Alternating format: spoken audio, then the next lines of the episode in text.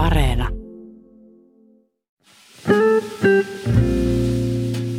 Jaa, mitähän tänään on lehdessä? Hei, täällä lukee, että Tampereella on kokeiltu koronapassia ja näemmä Helsingissäkin tällaisessa yksityistilaisuudessa. Vähänkö siistii? Nytköhän se sit sitten tulee. Ei hetkinen, tässä lukee, että sen näyttäminen on vapaaehtoista, koska laki ei mahdollista sen pakollista käyttöä, eli se on sinänsä yhtä tyhjän kanssa. Tota, mm, googlataan, että onko tällainen sitten jotenkin isommin työn alla. Okei, siis Hallitus on perustanut työryhmän selvittämään koronapassin käyttöottoa, joka voisi tapahtua aikaisintaan syys-lokakuussa. Ja se, miksi sitä selvitetään vasta nyt, johtuu siitä, että ministeriöt ilmoitti keväällä, ettei koronapassia tarvita. Ja nyt sitä testataan vapaaehtoisesti eri ravintoloissa, koska laki ei varsinaisesti vielä musta mahdollista. Ja lakikuviot selviää vasta silloin lokakuun tienolla. Ja silloinkin vasta alkaisi pitkä lainvalmisteluprosessi, mutta sitä ei ehkä lopulta tarvitakaan, koska hallitus on esittänyt rajoitusten purkamista, kun rokotuskattavuus on tarpeeksi korkea. Ja se voi tulla jo syksyn aikana, mutta toisaalta me ei tiedetä, mitä tartuntatilanne keittyy. Ja... Kelee. Jos sustakin tuntuu, että tässä koronapassikuviossa on paljon sellaista, mitä ei meinaa ymmärtää, niin et ole kuule ainoa, mullakin menee tässä pääpyörälle. Mutta tässä jaksossa me käydään läpi Ja ei tyhjiä poissa podcastin Helmiina Suhosen kanssa, miksi tämä koronapassi on vaikeampi rasti kuin julkisuudessa on haluttu myöntää ja nähdäänkö me sellaista Suomessa koskaan. Mä oon Sami Lindfors. Ja nyt takaisin Pasiaan.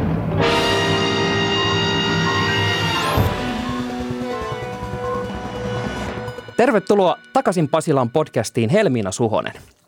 Kiitos, kiitos. Ja tota, mun täytyy heti tähän alkuun kysyä. Mä tuossa alussa jo vähän sadattelinkin, että tämä koronapassi on jotenkin tosi tämmöinen kiemurainen ja kummallinen asia. Ja sä tuotat työksesi A-studiota, jossa on pitkään ollut keskusteluita koronapassista ja siellä valtakunnan ykköspäättäjät ja viranhaltijat ja kaikki on käynyt mielipiteitään asiasta lausumassa.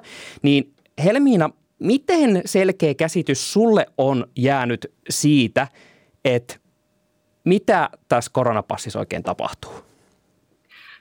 No nyt sitä sitten ainakin vihdoin ruvetaan selvittämään sosiaali- ja terveysministeriön johdolla, että voiko tämmöinen koronapassi olla Suomessakin mahdollinen tänä syksynä. Ja keväällä tällä selkeää poliittista tahtoa koronapassiin ei mun mielestä vielä ollut hallituksessa havaittavissa, että tässä on tämmöinen kaari siitä, että keväällä ei ollut niin hyvä idea, niin elokuussa tästä tulikin hyvä idea. Hallitus antoi siis elokuussa vihreää valoa tälle, että nyt, nyt ruvetaan asiaa selvittämään.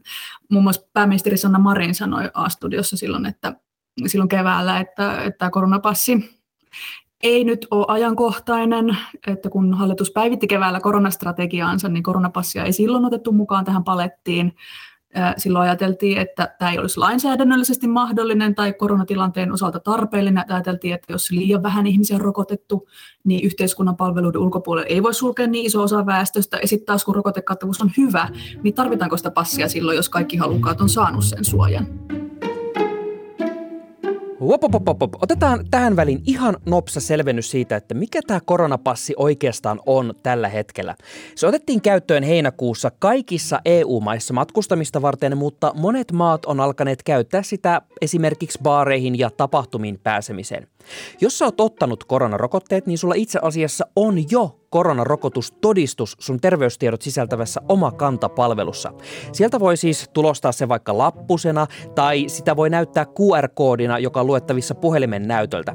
Se siis sisältää tiedon, että sulla on joko tarvittavat koronarokotukset tai sä oot sairastanut koronan ja siten vastustuskykyinen taudille tai sulla on negatiivinen testitulos lähiajalta. Mutta ennen kuin sä lähdet heiluttamaan sitä baarin pokelle sellaisena pämppäyspassina, niin oota ihan hetki, koska vielä se ei onnistu. Ja palataan tähän kysymykseen ihan kohta, mutta ensiksi meidän pitää kysyä, että miksi tämä keskustelu käydään Suomessa just nyt?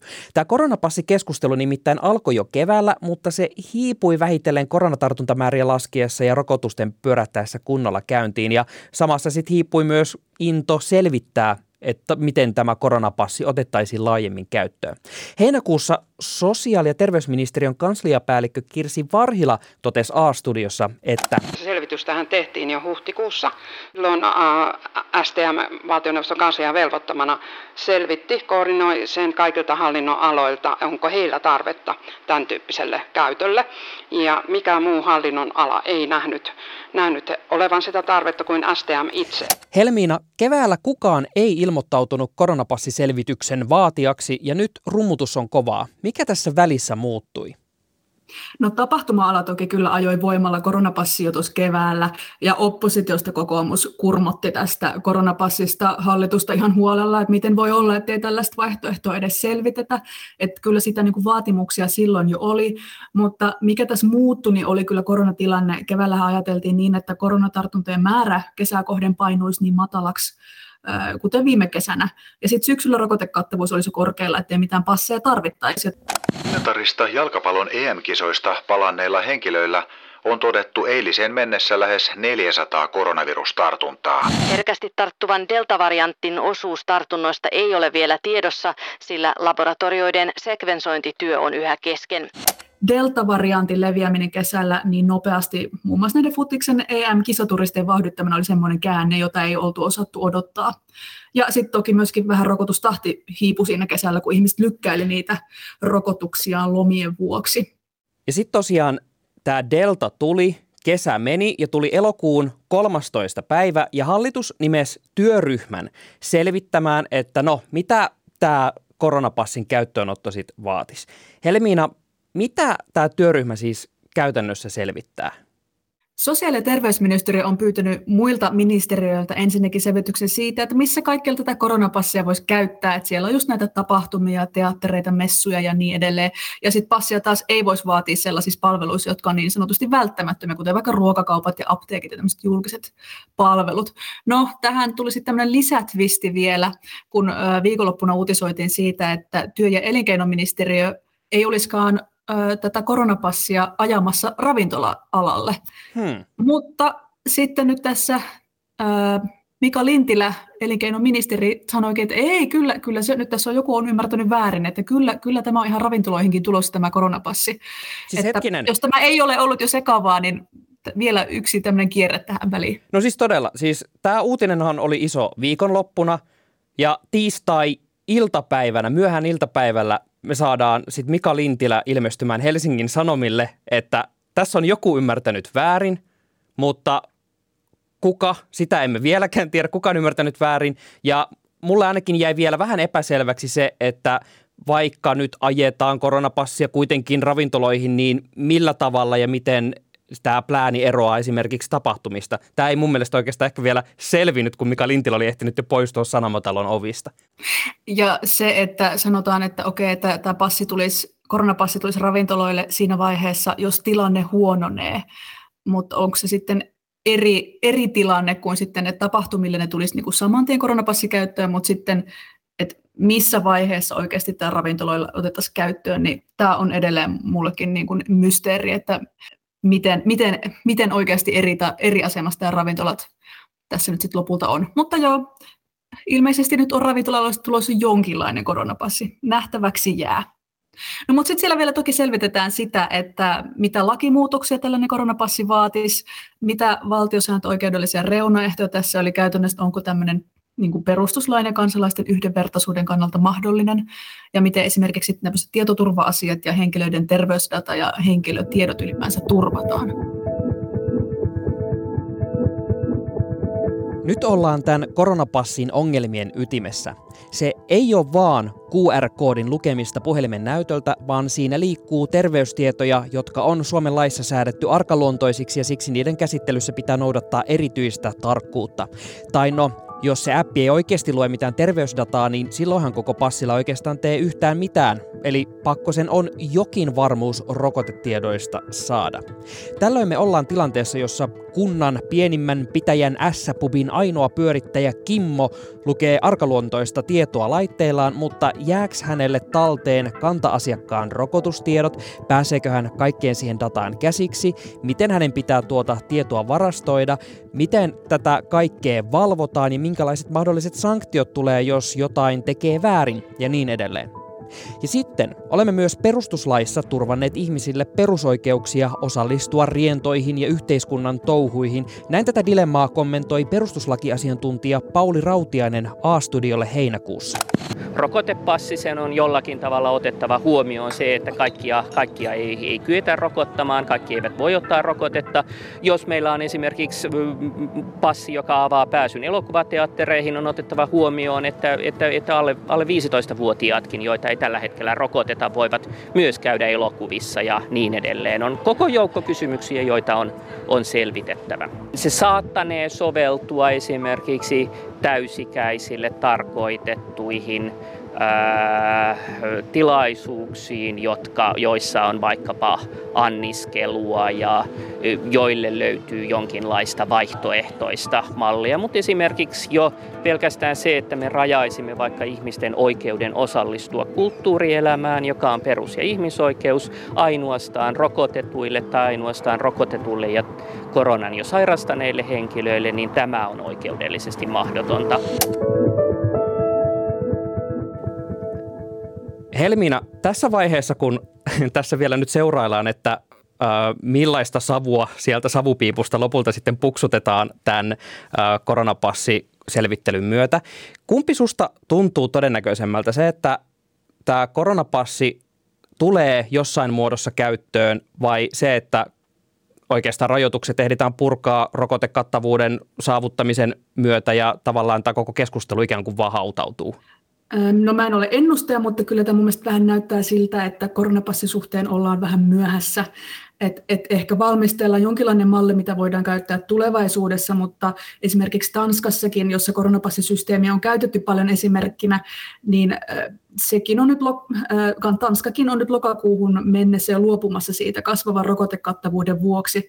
Sehän ei ole mikään halpa systeemi, koska se passi perustuu myös valtavaan ilmaiseen testaamiseen päivittäin. Et Tanskassakin elokuun alkupuolella oli tehty yli 77 miljoonaa testiä, kun Suomessa vastaava luku on noin 6 miljoonaa testiä siinä vaiheessa. Että tämä koronapassi vaatisi esimerkiksi koko suomalaisen koronatestausjärjestelmän laittamista uusiksi.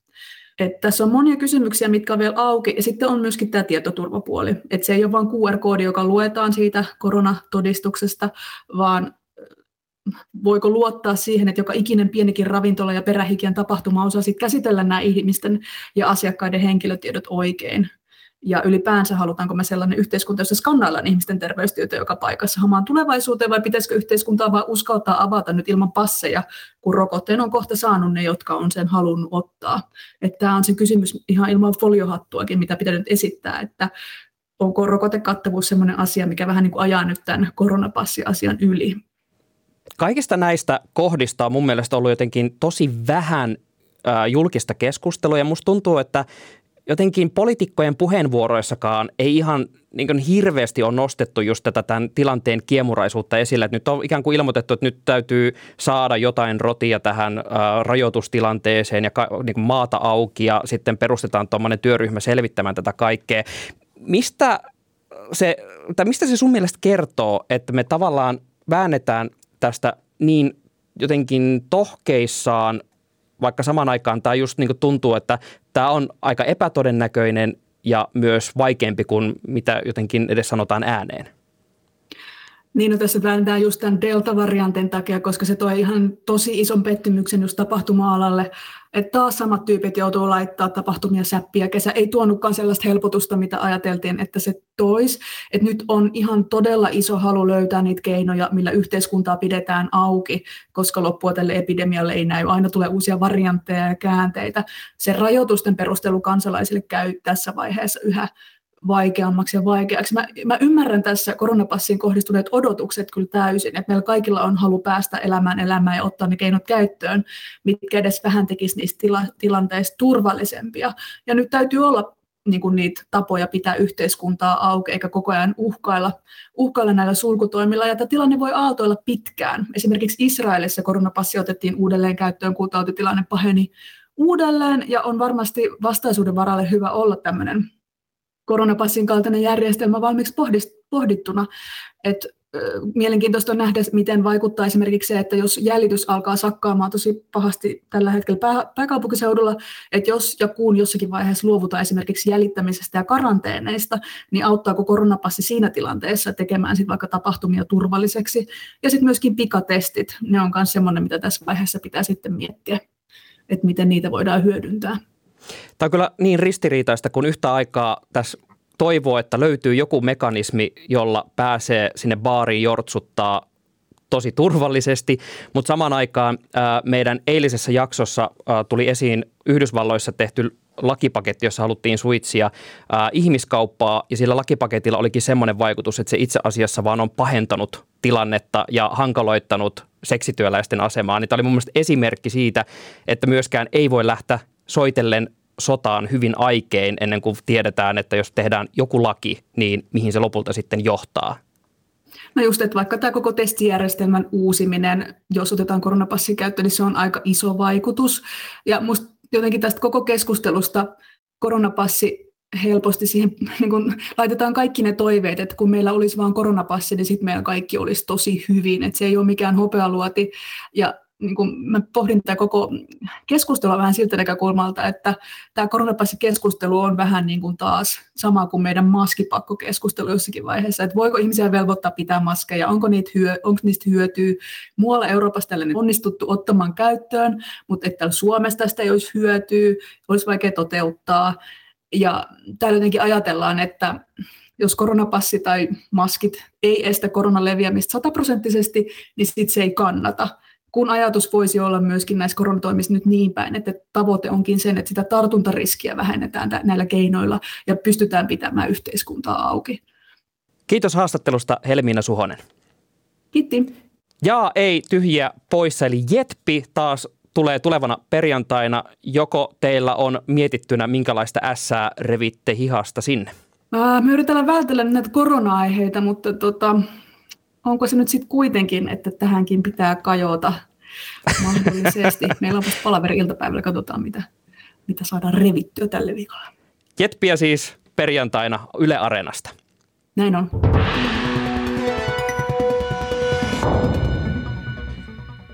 Kiitos, että kuuntelet takaisin Pasilaan podcastia. Ja jos tämä jakso onnistuu aukaisi sulle pikkasen sitä, että mikä tässä koronapassi-hommassa kiikastaa, ja sulla on joku kaveri, joka on näitä kans miettinyt, niin jaa ihmeessä tämä jakso hänelle, niin hänkin pääsee kärryille ja ollaan kaikki yhdessä tätä meidän takaisin Pasilaan salaseuraa. Mä oon henkilökohtaisesti tosi valmis flexaamaan mun tuplarokotustodistuksella, mutta toisaalta mä myös sisimmissäni haluan, että kun tämmöinen himmeli laitetaan pystyyn, että on tosi selkeä, että miten mun tietoja käsitellään, millä tavalla ja mihin tämä perustuu ja voinko mä saada rahat takaisin vai enkö, kenelle mä reklamoin, jne.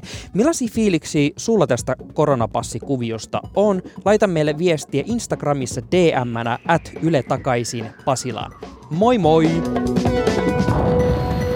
Niin, hyvät kunkilijat, minkä opimme tästä?